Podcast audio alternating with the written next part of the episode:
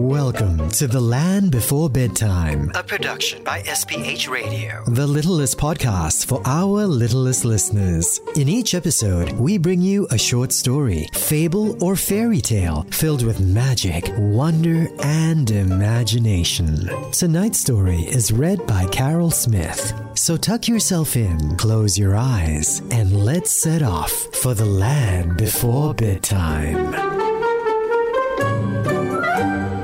The Milkmaid and Her Pail. Once upon a time in the land before bedtime lived a girl named Molly.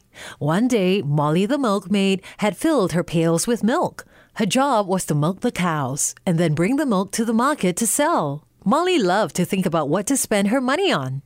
As she filled the pails with milk and went to the market, she again thought of all the things she wanted to buy. As she walked along the road, she thought of buying a cake and a basket full of fresh strawberries.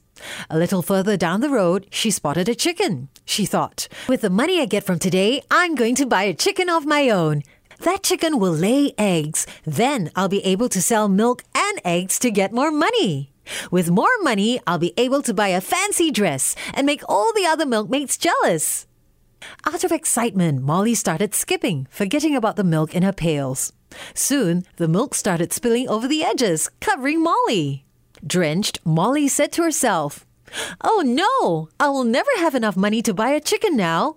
And she went home with her empty pails. Oh my goodness, what happened to you? Molly's mother asked.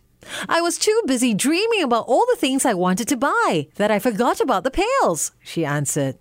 Oh, Molly, my dear, how many times do I need to say, don't count your chickens until they hatch? The end.